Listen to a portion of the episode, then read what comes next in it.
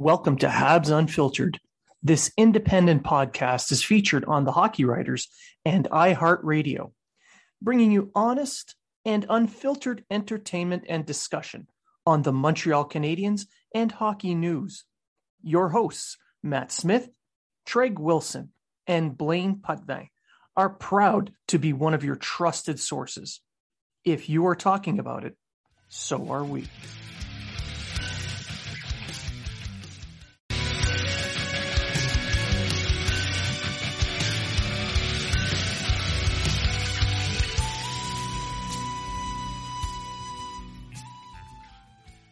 Welcome to Habs Unfiltered.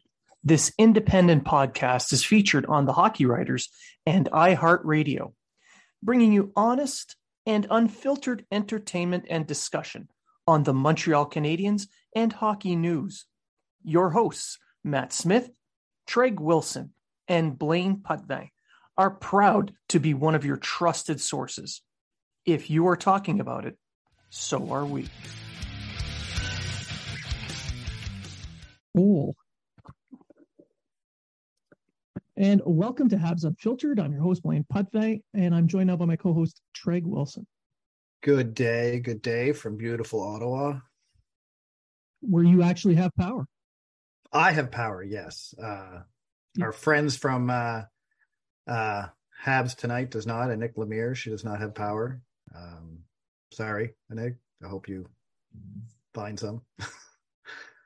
she doesn't live close enough to politicians. See, I live right down the road. Like, you know, I'm right here. So yeah, you got the connections, man. You got the connections. Absolutely not. uh, all right, so this is uh, episode 272 Woo! Unfiltered. We're just flying. Um, we're going to talk a little bit about uh, the Canadians' prospects, World Juniors, and a little bit of rumors that are out there. And we'll put our two cents in, and you guys will either listen for 30 seconds and block us, or, you know, if you've been drinking, you might listen to the whole thing. Smoking dope and helps you, you listen drink, to us too. It does. Yeah. It does. Or edibles. But if you are going to drink, I suggest drinking Boxing Rocks Puck Off Lagered Ale. It is delicious, and you can find it anywhere the NSLC sells beer. And if you're not drinking and you want to look like our brother from another mother out in Kuwait, you want to get the the right clothing to wear. So you want liftofapparel.ca you want to go there and order anything you want. They got leggings, shorts, shirts, muscle shirts, women's stuff. I, don't, know what they wear. Those bra things, sports bras and halter tops, I guess they're called. I don't know. But anyway, go there. You get a discount. Uh, 15% off your views unfiltered. And with hockey season just around the corner, for those who are going to be playing this year, maybe it's a good idea to get stocked up on some custom made equipment that fits your needs. Go to our friends at nonamehockey.co and uh, use Habs 10 to save 10% on any purchase of custom made sticks, gloves, uh, jerseys, socks, uh, hockey bags, whatever it is you need, they've got it. Do they have cups? Cups. Yeah, custom made cups. Like in jock straps. Yeah, custom made ones. I've never had to order anything custom made. Oh. I'm just a normal guy. Yeah, mine needs to be really tiny. so it's all the steroids. no, not yet. no. Uh, all right, so enough with our uh, our plugging. We'll just dive right into the hockey now. Um, I'd like to start off with Juraj Slafkovsky. So this summer, he has returned home, and he actually just won. Um, he dominated an awards gala in Slovakia. He was named the best forward and best player under 20 and also the Slovak Player of the Year, being the youngest player to win that. Yeah, good for him. He's uh, raking in the awards. Now, I've been taking some criticism about Slafkovsky because I've been talking good about him when before I was on the right train. uh, all I want to say is I never bashed Slafkovsky. I never said he was a bad pick. I just thought at the time of the draft, Wright would be the better pick. Um, having said that, I have no issue with Slafkovsky being picked. Uh, I do think he has work to do. Uh, I think what he did in Slovakia is great, and I think he deserves all the awards he got because last year, for his country, he was the best player in the country. Um, at every, uh, he was the leading scorer at every uh, tournament they had, they were in, and uh, you know, and all things going up. So let's get that out of the way first because uh, I was taking a little bit of heat for it. And Blaine, you will know I had an epiphany the morning of the draft. Um, and I said to you, I said, I think the Habs are going to pick Slafkovsky. And uh, a lot of it had to do with uh, Julia there from Elite Prospects when we seen her at the seminar, what she said, and it made perfect sense. Slafkovsky didn't care where he got picked. He just wanted to be the best player out of this year's draft. Uh, to me, that's a great character and uh, great motivation. And uh, I'm happy with the pick, and I'm I'm happy and excited that he's getting the uh, accolades he deserves. Yeah, that was Julie Robenhymer who came yeah. up to the uh, to our sports management uh, luncheon that we were at that day, and yeah. y- you're right. She made some really good points on the character of the young man. I mean, basically, for me, I was also in the belief that Wright was going to be selected because the Canadiens they needed centers, they needed some mm-hmm. depth there, they need some skill up the middle, they, just skill altogether. And it's not a fact of picking for need; it was just he's the consensus number one, and he'd be the safer way to go for a new management team to go, especially if you're picking first overall in the hometown. But to their credit, they they ignored all that and they went with the guy they felt was better off for for what they want to do. And like you, I mean, I like Slafkovsky just fine. I think he's going to be a good player. I don't know if he's going to reach that top potential, but I hope he does. I hope he does. Um, and you can't really argue with his motivation because he's he says I, I want to be the best from my draft class. So I hope he makes it. Um, he's winning the, the awards in Slovakia. I mean, you're right. He was their best player. He was the MVP at the Olympics, won them a bronze medal. Um, and and I'm going to slide this into a transition to the World Juniors. Slovakia would be a much better team at the Ju- World Juniors had Slafkovsky and his teammate, also Habs prospect, Filip Mesar, had joined the team because they got spanked by Canada 11 1. They barely got past uh, Latvia in overtime. You put those two guys on the team, they still lose to Canada, but maybe it's six to two or seven to three, and they beat Latvia clean, and maybe they even beat Czechia clean. Well, exactly. Czechia, mind you, Czechia looked well against Canada yesterday, um, but that was mostly goaltending that saved their necks there. Um, they basically had a shot per minute. Yeah. Um, Come on but I do agree. Slovakia had those two players, uh, Mesar and uh, um, Slafkovsky. They would be a different team. Uh, you know, Slafkovsky himself, I think, would have uh, created space for the other players because he would be the guy that they'd, uh, you know, that you'd have to protect against.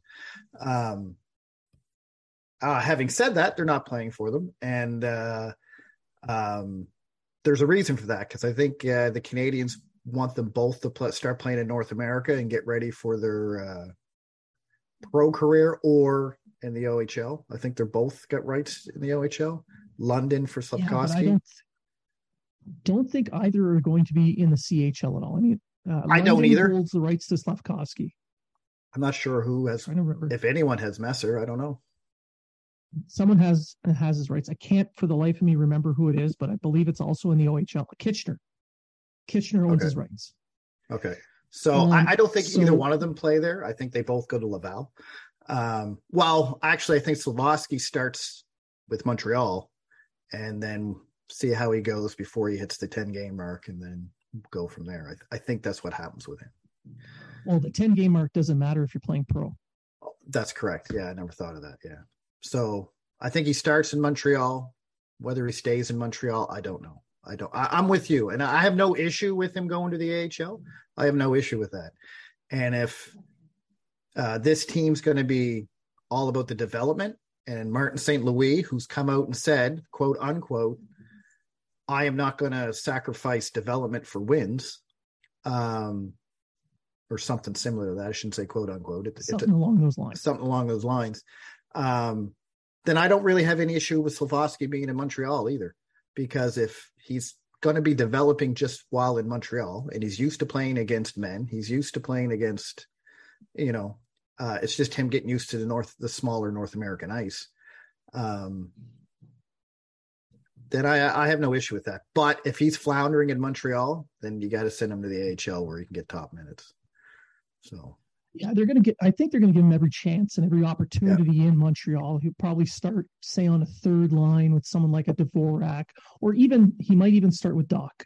So start there, start lower in the lineup, and then work his way up if they feel it necessary. Give him power play time because I think uh, Burrows has mentioned uh, after the development camp that they had right at, right after the the draft, he was there and he mentioned how big he was, how fast he was, how efficient he was at winning the puck battles along the boards and then going to the net. So he talked a little bit about using him as a power play weapon. So that would be a good way to start. And and if he does well, he stays. If he doesn't, yeah, send him to Laval. I mean, they could do the same thing with him they did with Nick Suzuki. Julien did with Nick Suzuki started him on the fourth line. Actually, I, I, wouldn't start Slafkovsky on the fourth line, but started him on the, and then he just worked his way up and never lost, never lost a spot. Uh, I, you know, I have no issue with that. It is an old school way to do it, but like you say all the time, Blaine, put him in the positions that you want him to play in, so he learns that's where he's at. So, I mean, if you want this guy for the power play, put him on the power play, sink or swim. I mean, this is the season you can sink or swim with all your players. It doesn't matter. You're you're not making the playoffs. You're not uh, sinking really. Yeah, you're you know, I mean, I personally believe they're going to be bottom 10, not bottom 5, but who cares? They finish bottom 5, they get a great draft pick. It's it's another good season, another another chance to get a great draft pick and uh you move on from there. They are finally doing what Bergevin either wouldn't do or wasn't allowed to do uh, and that's uh, when he first started. When he first started, and that's start from scratch and say, you know what, we're going to suck for a couple years. Let's benefit from that, and then turn this team into a contender. Yeah, um, even uh, Marco D'Amico on TSN 690 on Sunday the 14th, as we record is Sunday the 14th. Marco this morning mentioned that he believes that the Canadians are going to have the most goals against in the NHL. And I can't really disagree with you. Look at the blue line; and it's in such disarray. You, you know, you don't know. There's no true number one. There's no no one pairing you look at and you're like, yeah, that's a great pairing. So I can see it. Price being an issue. We'll get to that in a little bit. So yeah, I can totally see this year not really being that good. So why not take chances, throw guys in, try them out? There's going to be a ton of uh, movement between Laval and Montreal. They're going to give pretty much everybody a chance. And one of those players is also at the World Juniors right now, and that's Jan Mysak. He, I think he's going to he's going to start in Laval, and I think he'll get a call up to see where he's at, and maybe a, as a reward. But in the World Juniors so far with Czech, uh, with the uh, Chechen team, he's the captain for the third time, and he is their top player. And I'm going to be honest, he looked good against Canada, but he there was nothing he could do to slow them down. Canada's got three huge lines that are just flying right now. And where do you put Mysak? Who do you put him up against? McTavish, his uh, his Hamilton teammate, or do you put him up against uh, line because they were dominating possession? Like what? There was no matter who you put him up against, at least two other lines. Uh yeah, I I'm going to say yes. Mysak played well considering no one on that team played well. Um, because can't like you said, Canada just Canada just dominated that game. And if it wasn't for their goalie, that game would have been 13, 14 to whatever it was, one or two or whatever oh, they yeah. scored. But uh um so Mysak so some people say, "Oh my god, he looked terrible." Well, yeah, and and considering, yeah, because everyone looked terrible against Canada, but he was taking the brunt of the minutes. He was up against the top lines, and like you said, all right, he plays against McTavish. Well, since they moved Roy down to the second line, now you got another formidable line that can do just as well. Um, so I'm impressed with Mysak. Uh, take Canada game away because nobody on Chechia played well in that Canada game. Um, but if you're going to pick one out, he would be him and the goaltender would probably be the two best players on the ice. Uh, you can tell that he is here when the other, you know what I mean? Czechia, other players are around there, so you can tell he's at that extra step. Um, and yeah, I can. Uh, he's going to be in Laval. Um, and I can see him getting a, a sh- I think you're going to see a lot of guys get a shot with Montreal this year. I think, like you said, there's going to be a rotation.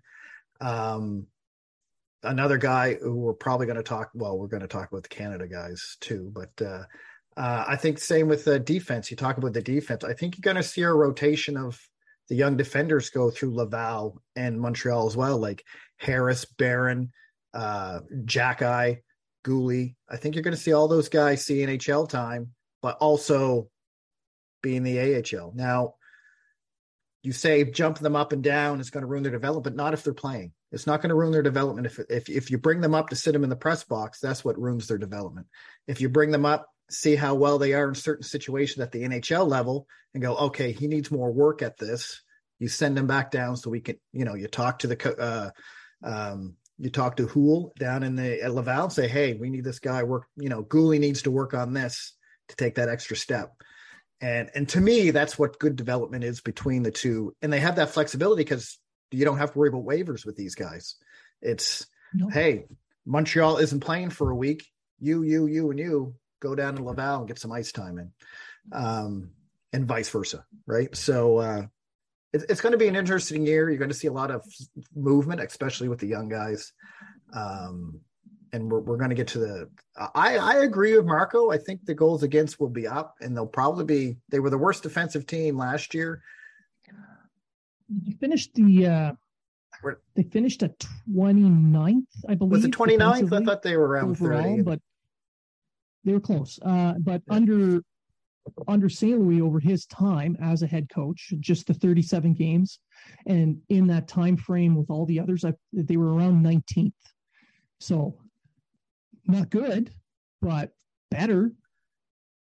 I mean, we'll we'll get in we'll get into this later. Um, but going back to the World Juniors and the prospects, uh, I think Joshua Roy is having a hell of a World Junior. Uh, he had the five point night the other night with uh, McTavish getting his four goals, five points. He, I think he had five goal and four, four. three assists, four. four. goal, three assists. Yeah, four point night. Yeah. Um, good for him to uh, take away one, maybe one of his own goals to give to McTavish so he can hit four. Um, that shows that shows class and leadership and you know unselfishness. I don't think Joshua Joshua Roy sees Montreal next year, but uh, no, no, he's going to return to the queue.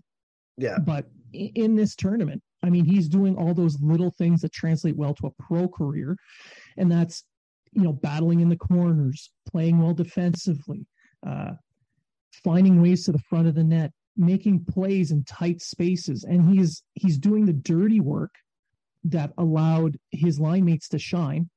And then when he moved down to the third line with Greig, um, he was he was the catalyst for that line. So he's showing me he can play up and down a lineup and do all those little things that bring success in a professional game. So I think this is a big step for his progression. He's not going to be on the NHL team because he he's not. It, it, he either makes the NHL or he plays junior, so he's going to be in junior. So have another dominant year junior, and then from there he can move on. Yeah, and uh, just so everyone knows, his him going down to the uh, third line was not a demotion. It was a it No. was Canada spreading out their offense. So just so And look everyone at how the game and look how the game turned out against Cheche- the Chechens. yeah, By doing that, uh, doing that one trade off, that one move, they now have three lines that can dominate possession at all times. yeah, and, and and the issue they're having at the first of the game was they couldn't they couldn't score. All their their, their uh, Yeah. Uh, Checha took away the center of the ice. A lot of their shots were coming from outside perimeter. The goalie is making saves like crazy. Uh, and and Checha did a great job of shutting their power play down, especially on that five minute power play. Um, so props to Checha on that. But then once they realized that, wait a minute, we got three lines that could be a first line on any other team. Uh, that that's when Canada just started put, putting the game away. Uh, They wore them down. Yeah. Yeah. So, I mean, throughout the game, Mysak played well, and he was just he he couldn't carry a team to win a game against a team like Canada. And Canada's missing a ton of players that could have been at this tournament as well. And yet this shows the depth in the Canadian system. There is a ton of great players there. So Agreed. Brings us to one that's in and out of the lineup right now, and that's Riley Kidney. Uh, yeah, he might. Uh, someone was hurt yesterday, so uh, he might get in on the next game. Um, uh, let's let's reiterate: Riley Kidney and Joshua were not originally on Team Canada uh, in in December. So uh, I'm not even sure was Riley Kidney a camp before December.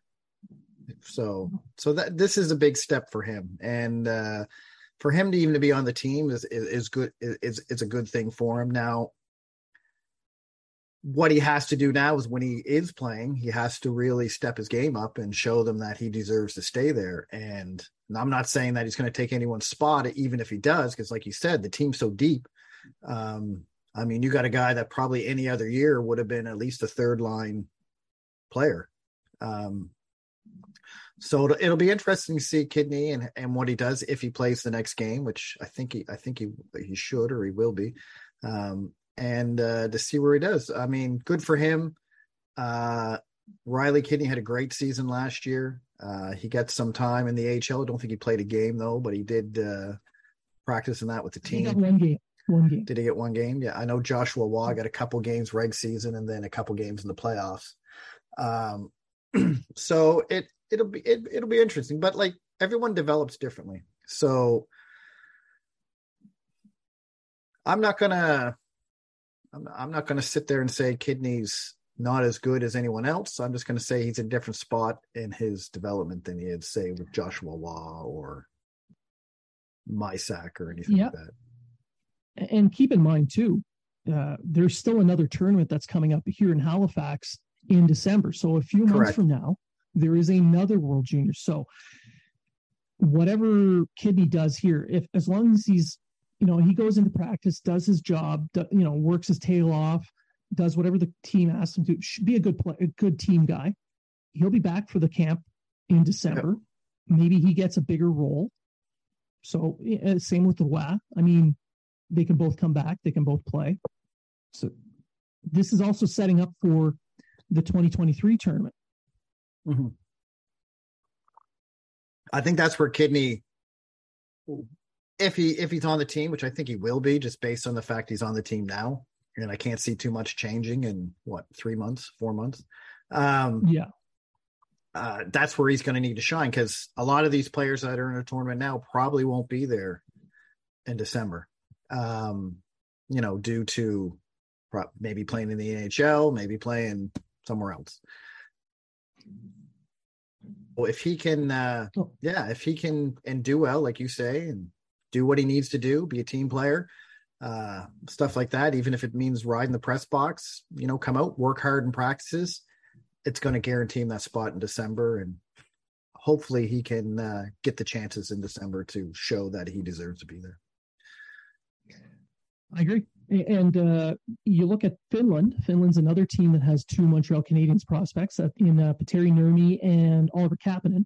Um, Nurmi's on their top pairing, Yep. and he's he's the one taking on more of the defensive responsibilities to allow a freewheeling uh, puck mover who just happens to be a Leafs prospect. So now he is the greatest thing since sliced bread. So, but Nurmi's doing all the dirty work, allowing him to to do what he does best, and that's not play defense. Well, like most like most prospect. like most Leafs Yeah. prospects. But, But, Finland's uh, looking pretty good, and they're they're the next team that Canada's going to be up against. Yeah. and, and they're going to be uh, they're going to be fighting for that top spot in their pool. Yeah, and uh, Cap Kapanen was an interesting uh, pick for the Canadians too because uh, you don't really hear a lot about him, but everyone talks highly of him. And uh, I mean, we when you have the cupboards as full as Montreal does, you're going to have to realize that not only these guys are going to make the NHL, at least with Montreal. Um, so, I mean, what's what's the defenseman Nurmi? Is it Nurmi? Yeah, but Terry Nurmi, he was an overager they Yeah. picked in this year's Yeah, draft. so Nurmi was just drafted this year, so we got time to wait on him. He is an overager, so you never know. You might see him in the AHL next year. You might see him in the SHL next year. Who knows where he's going to be? Um, but with Kapanen, Kapanen, he he uh, was drafted last year, twenty twenty. Yeah, he was drafted last year, second round. 2021 second round pick. Yeah, second round pick. He uh, there's there's some hope for him to make it. Uh, you know, and, and like I say, when you have cupboards as full as Montreal, you can't look at every prospect and go, "Oh, this guy's going to be this and this guy's going to be that." So there's a big, you know, they all have to really step their game up and say, "Hey, if I want to get jump leapfrog these guys in the in the depth charts, I got to really start doing this." And uh, I think Kapanen is one of those guys that could do that. Um, you know, there were some high hopes when he was drafted in the second round, and uh, we'll see where it goes. This, I mean, the World Junior Tournament is always a tournament that make ki- can kind of make or break someone. It, you know, anyone who succeeds at the World Juniors plays in the NHL. It's it's almost a guarantee. For the most part, yeah. I'm not saying they're successful in NHL. I'm just saying they end up playing in the NHL. yeah. Now, with with the uh, that deep prospect pool that you're talking about, uh, it's especially the forwards that are going to have to show that they can do more than just play center or play wing. They got to be a little bit more, um, more uh, willing to play in roles that they're not necessarily good at right now. So they got to improve on those other areas because there's a more of a competition. Whereas when you look at the defense, Montreal's defensive prospects, I mean, there's some good ones, but it's not that deep, especially on the right side. There's there's Justin Barron, who's going to be getting his NHL shot this year, and I think he'll look pretty good overall at, by the end of the season. And then it's a gigantic drop off, and it goes to someone who's not even signed, and that's Logan Mailloux. Well, Logan Mailloux. So Logan Mailloux last year was pretty much barred from any Montreal events or doing anything with Montreal, including development camps, uh, their little weight room thing that they do uh, with with the rookies and stuff like that. And uh, he wasn't invited to anything publicly related to Montreal um, for good reason, which we don't need to get into. Everybody knows the story. Um, however, this year, after Hughes has said a few times, uh, we want to see how he develops as a person more so than how he develops as a player. Uh, I'm starting to think that maybe they they're starting to be okay with the way he is as a person now. Uh, he what he did come to the development camp this year right after the draft. Uh, due to a shoulder injury, he didn't participate. He did on our on ice drills alone, but he didn't participate in any uh, on ice contact or anything like that. He was at all their meetings. He was at all their, you know, non ice practices, non ice workouts in the gym, and all this kind of stuff. Uh, he was working with uh, uh, Marie-Philip Poulin. He was working with uh, uh, what's his name, the uh, development guy, uh, Adam Nichols. Adam Nicholas. Adam Nicholas. He was working with him, uh, and uh, Vincent Lecavalier. He was working with him as well on the ice. So even though Montreal hasn't signed them, but they're, they're, I don't think the reason is personal anymore. I think it's because he's only played like 16 games in the past two seasons. Um, Yeah. And then he was out with an injury. So he had a big start last year with uh, London. Um, he had what a point per game. I think he had nine points in nine games. I think he ended up with 14 points in 16 games before he went down with a shoulder injury. Uh, but he also just this weekend was with uh, Nick Suzuki and Josh Anderson at the Lasso Country Festival in Montreal. Um, so not only is he showing up to development camps, but he's also now representing the Montreal Canadiens. Um, so that's a big step. That's a big step for Logan Mailloux. Uh, and it's a big step for the Canadians because if this kid's as good as his 16 games showed last year, uh, you could have a top four defense, right-handed defenseman on your hand who can move the puck and shoot and do almost anything he wants. Really, um, Yeah. I mean, a six foot four defenseman that can move like that, they're not easy to find. And, and this summer he's been training in Montreal. So that's another uh, another aspect that Yeah. we should take into account. But that brings me to depending on who you ask, he's either overrated or underrated. What do you think?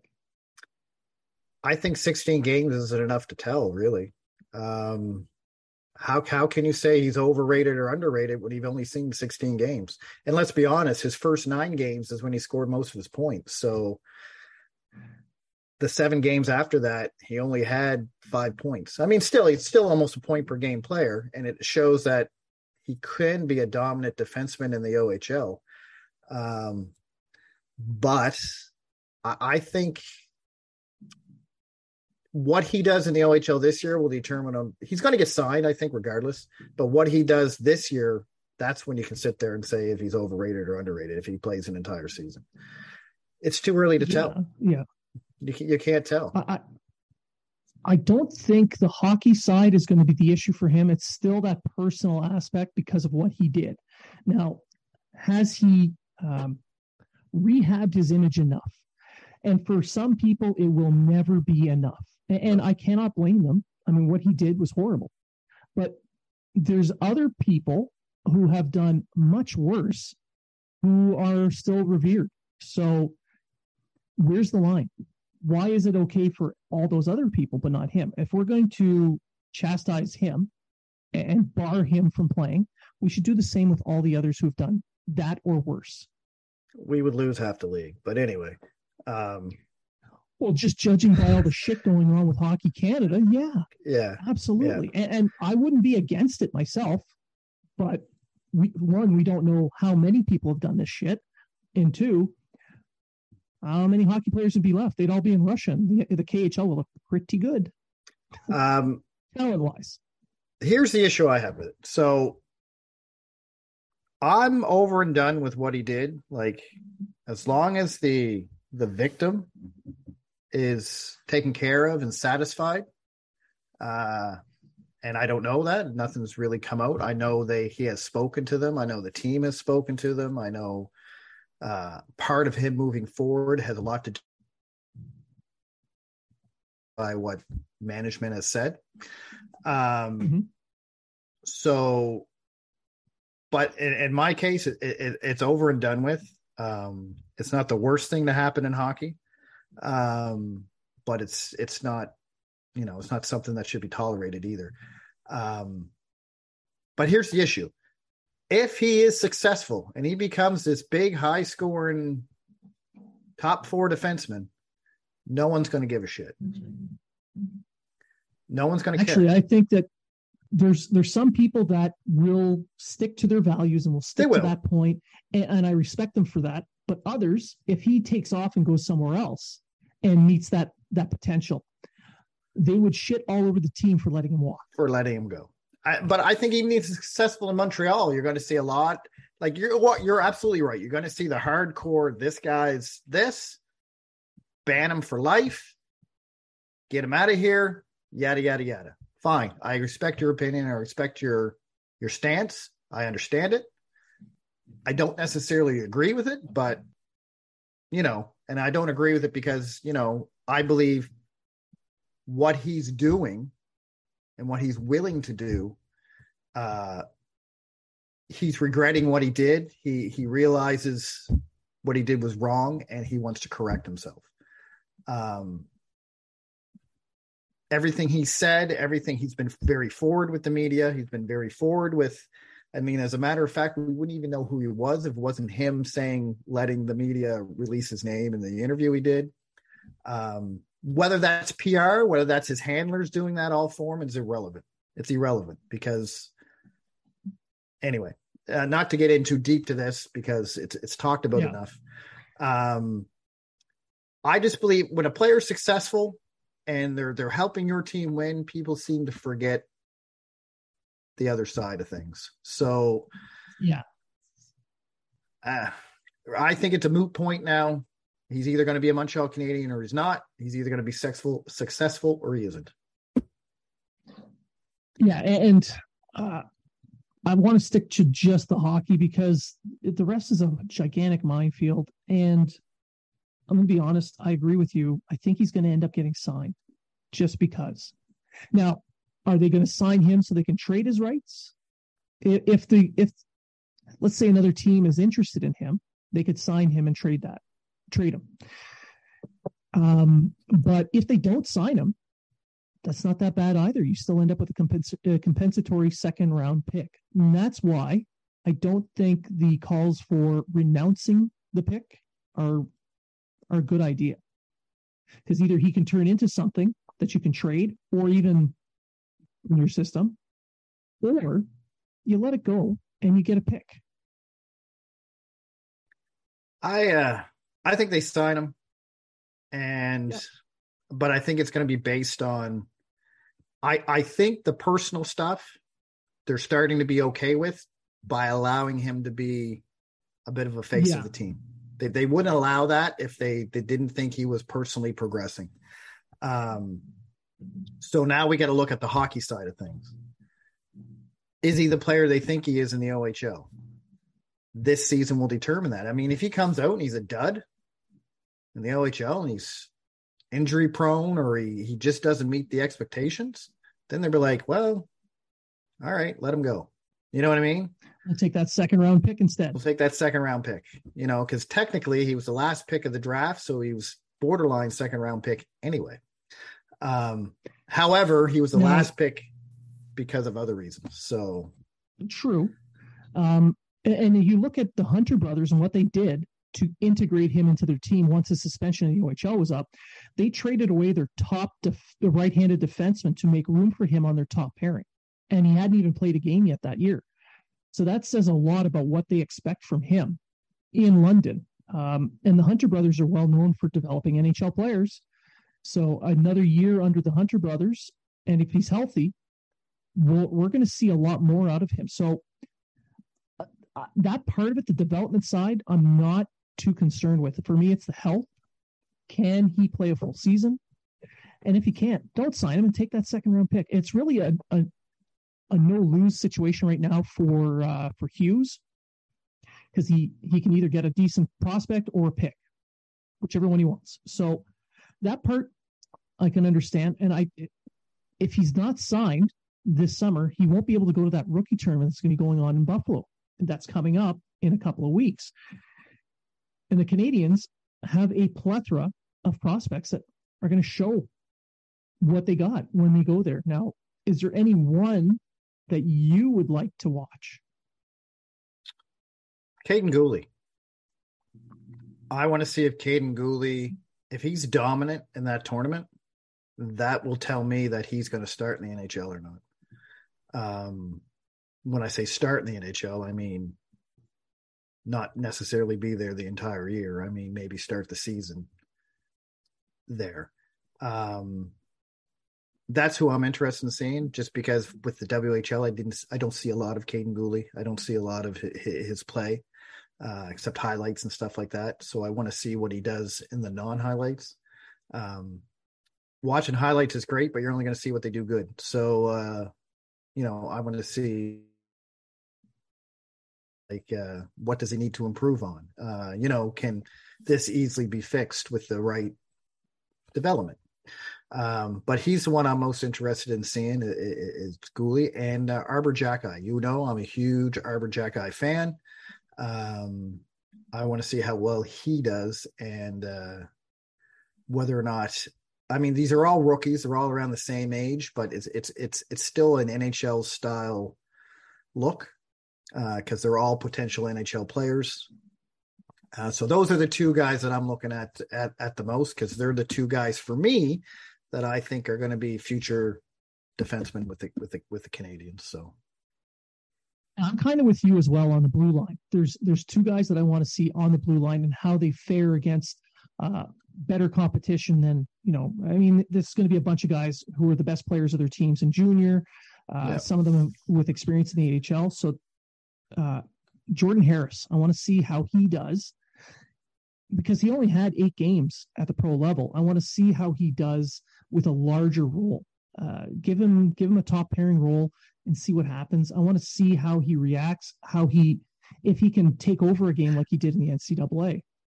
And, the other player is uh, Justin Barron. I want to see how his ankle has recovered because watching him here when he's training in Halifax, he looks like he's moving well, but he's not going up against full contact. He's not going up against high end competition because he's playing against a bunch of old beer leaguers and a couple NHLers. Uh, the thing I uh, the thing I liked about Justin Barron is when he got injured, uh, just right up until he got injured, he didn't look out of place in the NHL. He didn't look. Uh, you know what I mean? Like you look at a rookie sometimes, yeah. and you're like, okay, yeah, he's there, but you know, he looked pretty much all right. He looked comfortable. He looked, you know, he's going to make his mistakes. He's a rookie, of course, he's going to make his mistakes. Um, but uh, uh, that, and then he got in, and then it just seemed like he was going this way. Then he got hurt, and now you got to kind of back that bus up a bit and see what, uh, yeah, how, how it goes from there. Um, but I mean, and, and especially with uh, Robidas coming in as a coach uh, uh, for the defense in Montreal, I think that's going to help him if he sticks in Montreal full season. Yeah. I truly believe Barron does, and I think a lot of it has to do with the lack of right-handed defensemen. Um, There's that.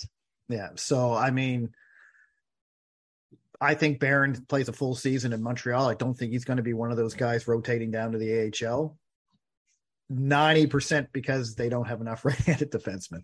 Although Schueneman can play both sides, and I believe so can uh, Matheson. So, we'll and see. and Harris and Harris. Yeah, we'll we'll, we'll, we'll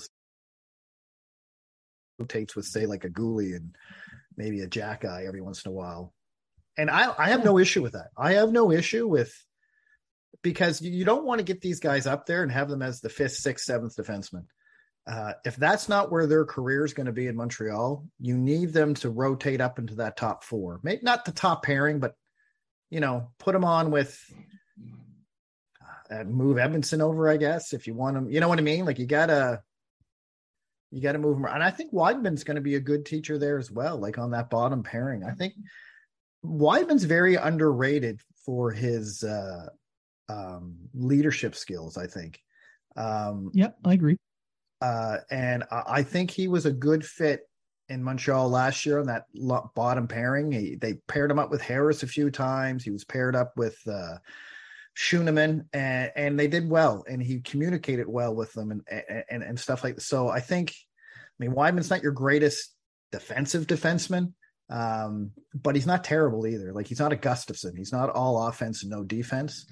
Um, you he's know, a guy but, that's had to learn the position. He's had to figure out tricks yeah. of the trade to make himself more efficient, which is also helpful when he's passing it on to the young guys. I mean, yeah you just listen to what he was saying on the Raw Knuckles podcast uh, that just came out this week, and he walked through his entire career, how he got to where he is, and his his mental state where he is now, and, and everything shows that he is a leader. He yeah. is uh, someone who's going to help the youth, just like you mentioned.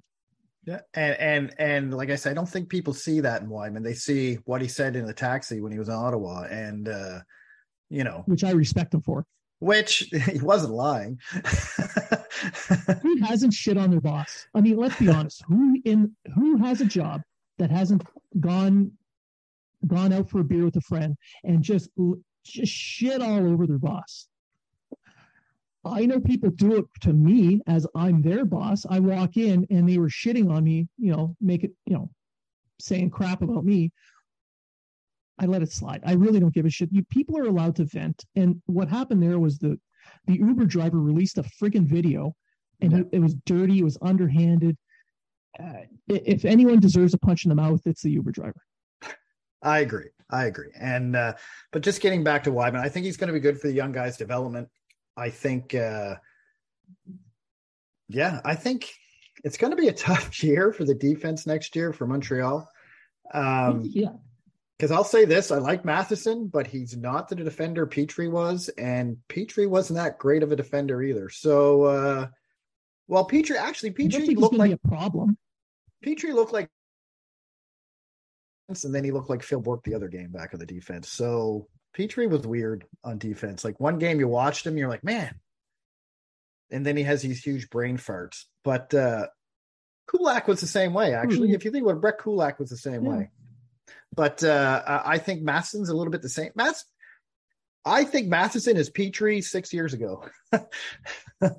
really. It's it, yeah, you know, honestly, I, I yeah. agree. Um I think Matheson is ideal for a second pair, but the yeah. problem is in Montreal, he's, going to have to play top pair minutes. And same with David Savard. David Savard's a great second, third pair defenseman, but he's going to have pair, to play yeah. top pairing. And I, I've heard it. I wrote an article about trading Jake Allen, and for some reason, everyone wants Savard traded, even though he doesn't play goal. But, uh, um, you know, he's the worst defenseman in the league, which is wrong. He was one of the better Montreal defensemen when he came back from his injury under Martin St. Louis. But sure, whatever.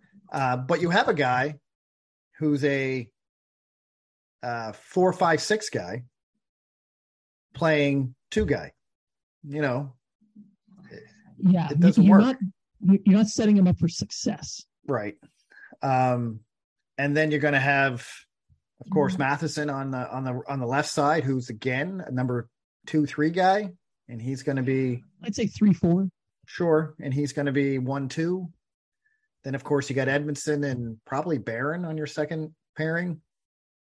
Yeah, now you got now you're going into the youth, the, the inexperience, yeah. and Wideman's Wideman's good and all, but he's more of a third pairing defender who can take some power play time. Right. And so the Canadians overall on defense, they're not that good. There's going to be some good pieces in there, but everybody's playing outside of the role they should be playing in uh, and exactly. well above it. Exactly. And that's the problem. Yeah. Eh, so we got to take it with a grain of salt. Some of these guys are going to make some errors because they're playing against better opposition than they should be. So, yeah, I can see why Marco D'Amico mentions, hey, they're going to give up a lot of goals. And, and that brings me to what you mentioned, Jake Allen, how people are talking about trading Jake Allen.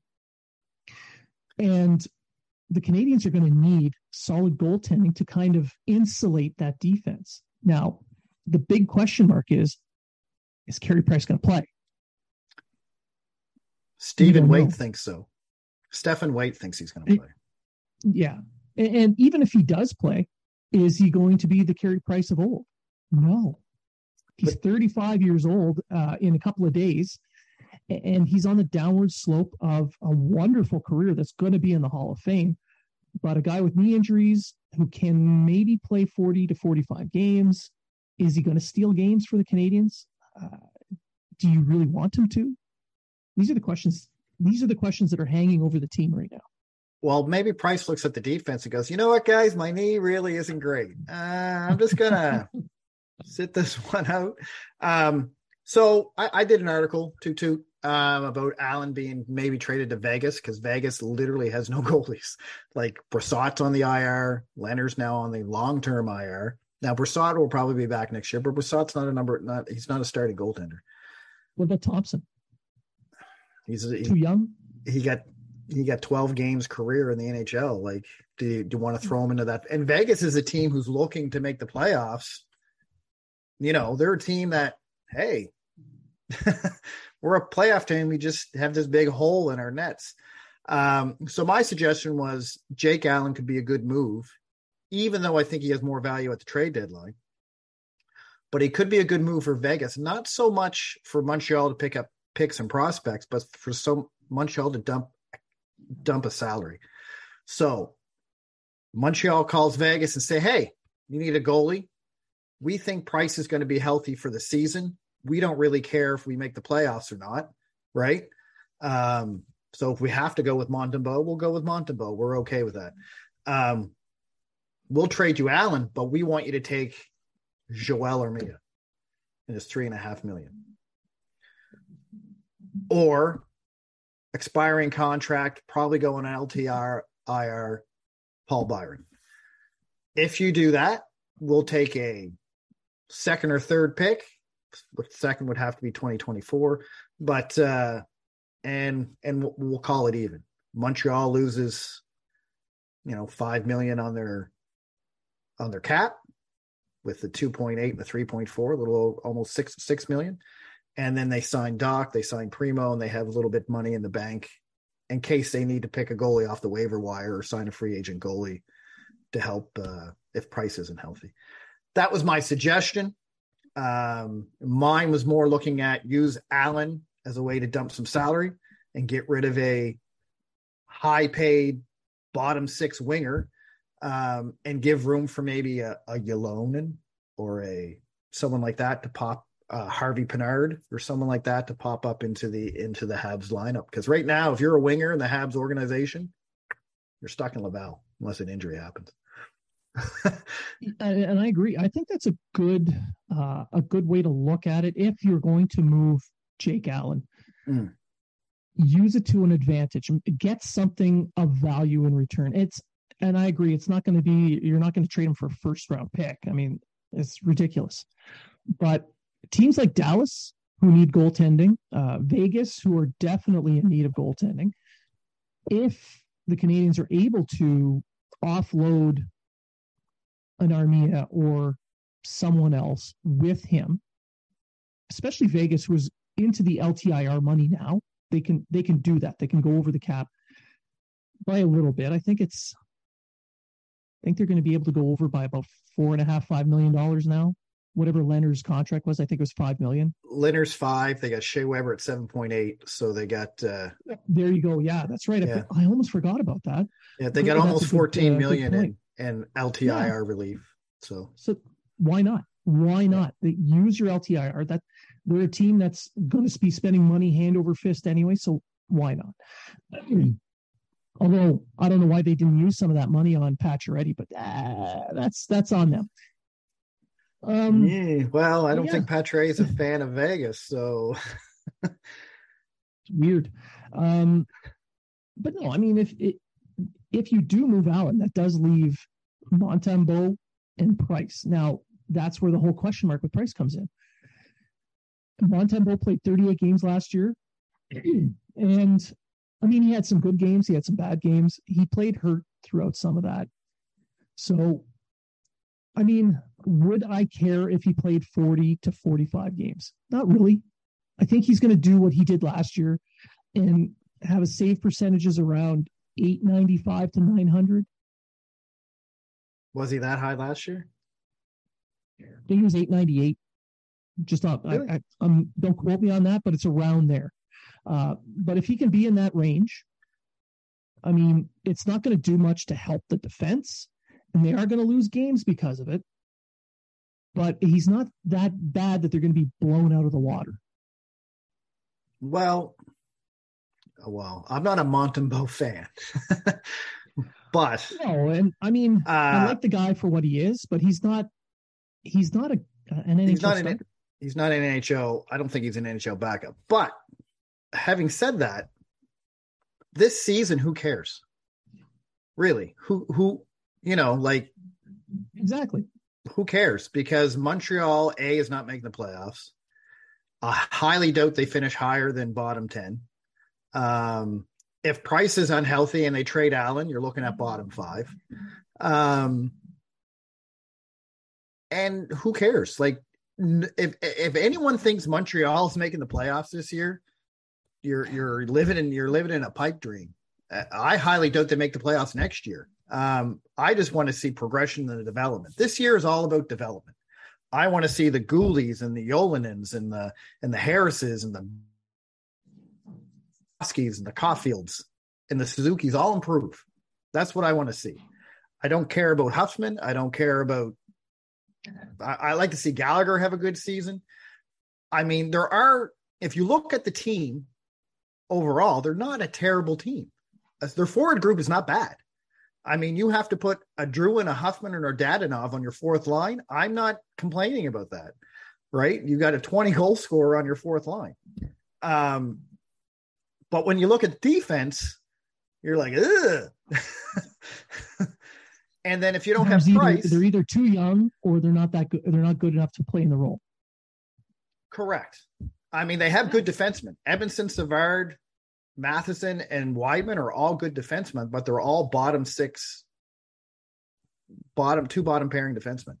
They're they're they're they're, they're two through four or three four three through six, right? Yeah. You don't have a a Weber slash. You don't have a Markov PK Subban. Here, I said it. You don't have a Markov PK Subban, right? They could get PK Subban. No, I meant PK Subban when he played with Gorges and Markov, and he didn't have yeah. to worry about his inability to play defense. so um, they don't have that. So, but that's okay because we don't care that we don't have that this year because your Kaiden Guhles and your Jordan Harrises and maybe your your Logan Mailloux are going to be maybe in the future your one two guys maybe maybe. Montreal doesn't have a superstar doesn't have a bona fide top line top pairing guy in their system. Guhle maybe. I think Guhle teeters on that. But uh he's the defense guy that's going to be on the top pairing not the not in my opinion. Um so yeah like I look at it and go who cares like, why are you so worried about winning games? Right? Like, this is not the year we need to worry about winning games. Year three, next year, and the year after, that's when you got to start worrying about progressing and winning games. Not now. And that's why next year there's going to be all that extra cap space as well. So they got room to extend Caufield. They've got room to make uh, a couple of signings to kind of support the younger players who have taken that next step yeah. this season. So this is where, like you said, they have to focus on that development so that those guys are ready to take that step next year. And that's the year where they're going to be able to spend a little bit to compete for a playoff spot. And Jake Allen's contract is up at the end of this season. Will he be back the following season? I don't know. I mean, he's he loves Montreal, but he likes winning hockey as well as well. So maybe he goes to a team that's closer to competing and he can play in a tandem there. So why not trade him well, if you get something of value? Vegas, Dallas, all those guys can use a goalie, and all of them are looking at the playoffs next year. Um, yeah. But then again, you can also wait to the trade deadline when one of these teams is desperate for a goalie, and then go, all right, now I want your first round pick. you know, so it, yeah, it's in the driver's seat he he can move guys when he needs to, but right now he still needs to make some space yeah. to sign Kirby Dach. Yeah, uh, they have two hundred thousand uh, dollars. Even if they put Byron on LTIR, that's probably only going to be half the season. So then you got to find money when he comes off it. Um, yeah, a contract could be, but it only has to be between three and four million dollars. That's all they got to move. Um, I think Dach comes in between two and a half and three and a half around that around that range. I don't think he gets past two two point five. We'll see. I think uh, it's one point seven to two point five. That's the range I think he'll be in. Kakko got two, two point two or something like that with the Rangers. They have the similar numbers, and he's in Montreal, so you're going to have to. I, I think he gets two and a half or higher. Personally, that's what I think. Uh, if he gets one point seven, I'm dancing in the streets on it. Um, uh, so and then you have Primo you got to sign, but you can bury his money in the in the in the minors because he he he's not he's waiver eligible, so you can just throw him down into he's going to be in Laval anyway, so his really isn't going to count right now. I mean, it would count now, but it won't count when the season starts.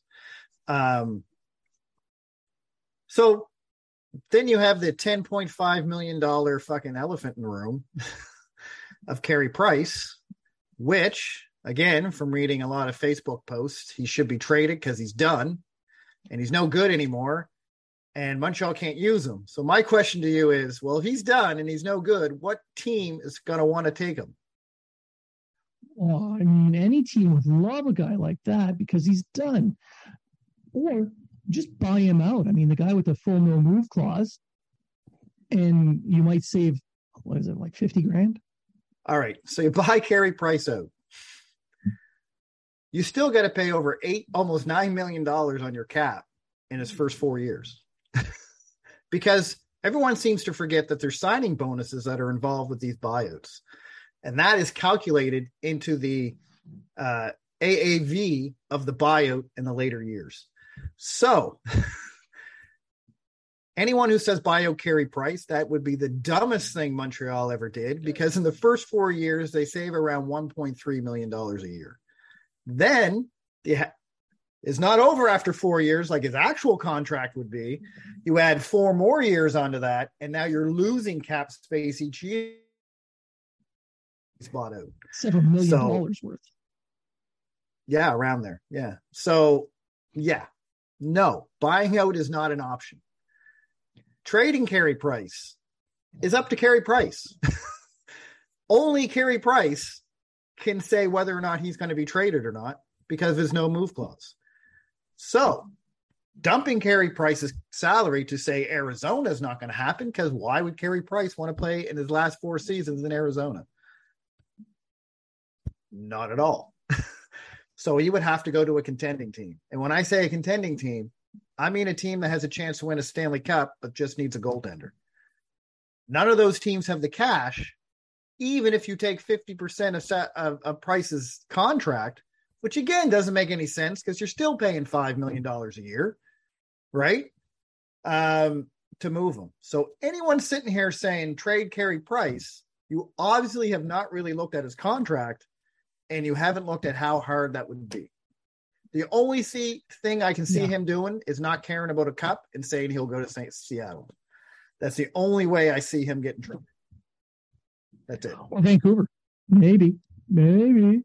But can Vancouver but, afford mean, him? no, not unless he's at fifty percent. And, yeah. I mean, let's be honest, trading him at a fifty percent cap retention is still better off than buying him out. And doesn't matter what they do or what they want to do, Carey Price has the final say. He does. He can sit there and say, No, I want to finish my career in Montreal. And guess what? However, if he's done and not coming back, you have ten and a half million dollars of LTIR for the next four years. Or being that, you know, Geoff Molson owns a beer company that makes a fortune why not let him retire and then just hire him on at 10.5 million a year for four years working at the brewery? Slapping slapping bottles and boxes. Yeah. Doing the uh, laverne and shirley thing a spokesman he's in every beer commercial when i go fishing i drink molson canadians when i'm out riding my bulls i don't catch yeah. If I don't catch fish, I catch a hangover with Molson Canadian.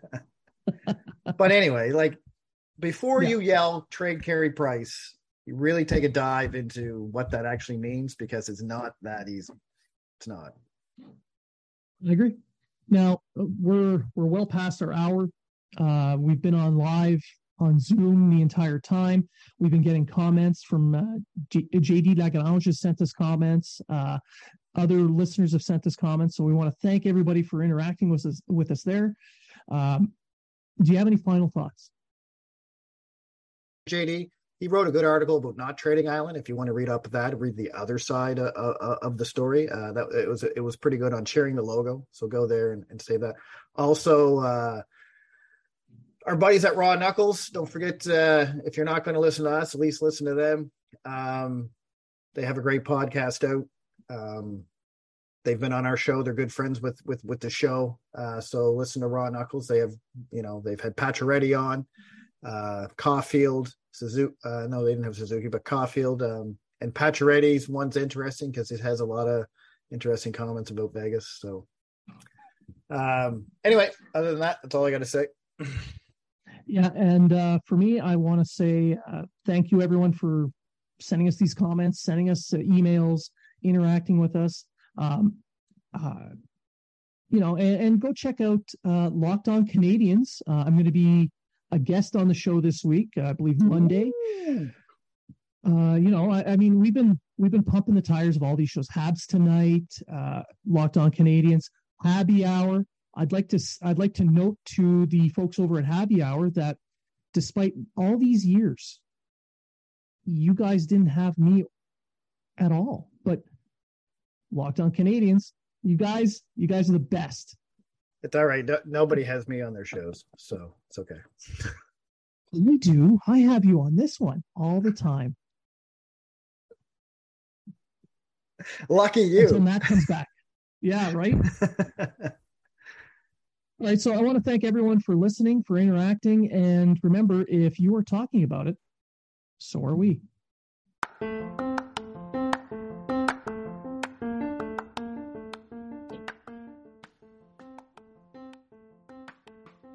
We at Habs Unfiltered have formed partnerships with some wonderful groups that have provided us with free goods.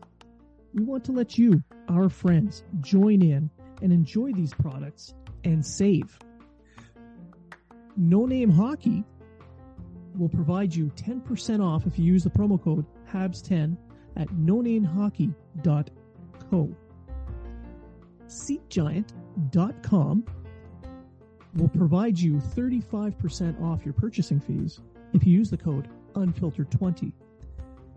If you are living in the Maritimes, specifically Nova Scotia, please go ahead and pay a visit to Boxing Rock Brewery there's several locations throughout the province, Shelburne, Nova Scotia, and now one on Almond Street in Halifax. Pop in, say hi, tell them the boys at Habs Unfiltered sent you, and you will be surprised by what kind of discounts they will provide.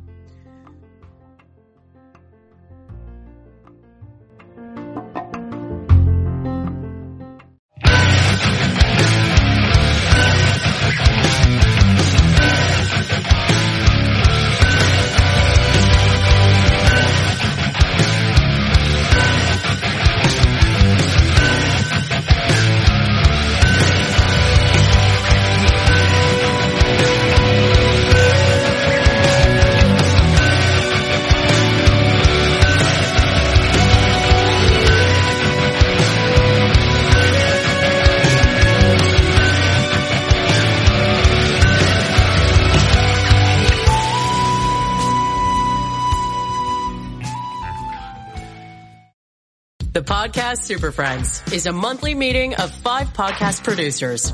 Hi, I'm Katherine O'Brien from Branch Out Programs in Baton Rouge, Louisiana. I'm John Gay from Jag in Detroit Podcasts. I'm Matt Cundill from the Sound Off Podcast Network. I'm David Yas from Pod 617, the Boston Podcast Network. And I'm Johnny Peterson from Straight Up Podcasts. Together, they form the Podcast Super Friends, an alliance of podcast masterminds sharing best practices, insights, and discussions to help make you a better podcaster. Follow or subscribe to the show on Apple Podcasts, Spotify, Google Podcasts, or at soundoff.network. Do, did, Will, the Story of People podcast is now available on the Crier Media Network. The first five episodes are here and feature some incredible guests that fit into one or all three of those categories. Ready? Tara Sloan from the San Jose Sharks Undercurrent podcast at NBC Sports. Marianne Iveson from Iveson Voice and the Let's Take This Outside podcast to talk about the world of outdoors as well as voiceover land. Ariana Hunsicker, future Canadian Paralympic swimmer, already winning tons of awards for this country. Scott McGregor from the Hot Wallet podcast to dumb down the world of crypto, Bitcoin, and NFTs so you don't have to. And Jackie Holowati from Climate Pledge Arena in Seattle, Washington, the first net zero carbon certified arena on the planet. Wherever you get your pods, wherever you watch your pods, and on the Crier Media Network.